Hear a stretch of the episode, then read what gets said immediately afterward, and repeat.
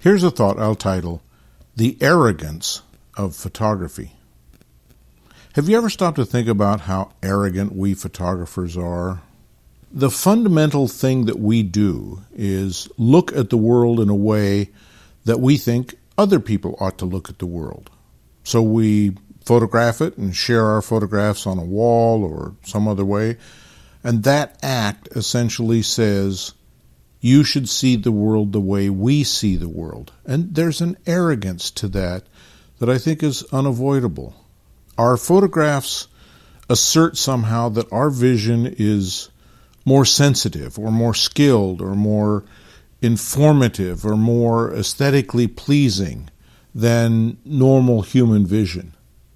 And in some cases, I think that might be true. I've had a few occasions in my life where someone has seen my photographs, then been out in the world somewhere and seen the kinds of things that I've photographed and come back to me and said, you know, you taught me how to see the world in a different and new way that's exciting.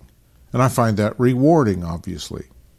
But for the vast majority of viewing experiences and for our putting work out there in the world, that connection doesn't take place, at least not that deeply. But nonetheless, a certain arrogance is required. And if you're not comfortable with that, then I think the art life is going to be very difficult. Another way to think about this, of course, is that like everybody else in the world, we walk past thousands of potential subjects every single day. We just ignore them because they don't excite us photographically or whatever.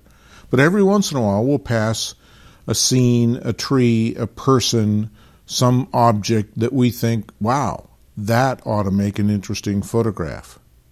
That's the moment where the arrogance kicks in. And if we find that problematic, like I say, we're going to find the art life very, very difficult. It's absolutely required that you have a certain arrogance, a certain sense that what you are doing is important, or the motivation to continue to do it will soften. And I think this begets one of the problems that we photographers have when we show our work.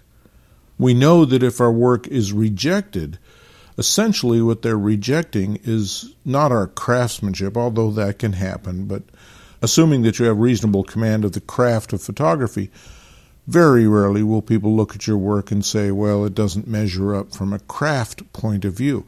What they are saying is, your sense of arrogance is misguided. We don't think what you photographed is important or worth our time to view. And that sense of rejection is what can be painful. In my way of thinking, the necessary artistic arrogance is the flip side of the coin of our sensitivity about being rejected. We think what we've done is incredibly important, important enough to not only photograph it, but to process it and finish it and mat it and frame it and hang it on the wall. And when someone rejects that, what they're really rejecting is as much our sense of arrogance as it is our sense of aesthetics. I don't know a photographer who doesn't find it painful to have their work criticized or rejected. But it helped me a lot when I connected this idea, it came from a workshop that I attended, when I connected the idea between our arrogance and their rejection. And the way that tended to resolve itself was the simple idea that you can't please all the people all the time. That some people will look at our arrogant product and say, Yeah, thanks. That was fantastic. That was terrific. Thanks for sharing that. Thanks for being an artist. But clearly, not everybody will.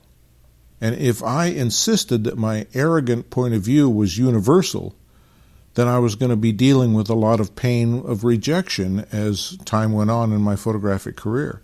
But once I recognized that that arrogance is a necessary component to connect with some people, then that helped diminish the pain of rejection. At least that was my experience. Copyright 2024 Lenswork Publishing.